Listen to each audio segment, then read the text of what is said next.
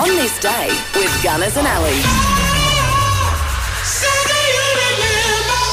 It's Tuesday, the 18th of October. Let's find out what happened on this day. This guy was an absolute legend. We lost him back in 2017 at the age of 90. But US rock and roll singer, songwriter, and guitarist Chuck Berry was born on this day in 1926. Go, Johnny, go, go.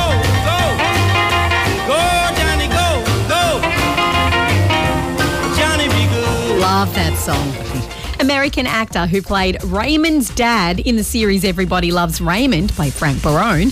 Peter Boyle passed away in 2006, but he was born today in 1935. The US actress who played Mary Ann in the 60s TV comedy series Gilligan's Island, Dawn Wells, was born on this day in 1938. We lost her just a couple of years ago. US actress Pam Dawber, who played Mindy in Mork and Mindy, she's 71 today. Czechoslovakian born US tennis player Martina Navratilova is 66. Jean Claude Van Damme, or the muscles from Brussels, he's 62 today. She died five years ago, but American actress Erin Moran was born on this day. Now, she played Joanie Cunningham in Happy Days. Marina Prior, the Australian singer who's been in loads and loads of stage musicals, including Phantom of the Opera, she's 59 today. Best known for her role in McLeod's Daughters, Lisa Chappell today, she's 54. And finally, in a big day of birthday, Zac Efron, the US actor and singer, is 35. It was on this day, but way back in 1860. 1967 that the United States formally purchased Alaska from Russia for $7.2 million.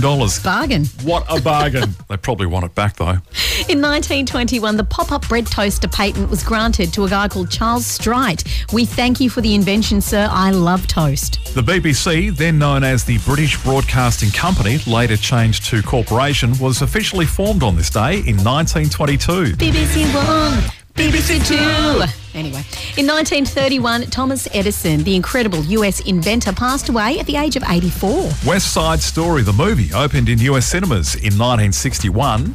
In 1999, Pokemon Yellow, the Nintendo Game Boy, was released and sold a record 1 million units within 10 days, and I was one of the people that bought one. George Michael paid nearly $4 million for John Lennon's piano, the one he composed Imagine on, and he bought that piano on this day in the year 2000. And we lost Colin Powell just last year. The US politician who served as the 65th United States Secretary of State died at the age of 84. Just a few of the things that happened on this day for the 18th of October.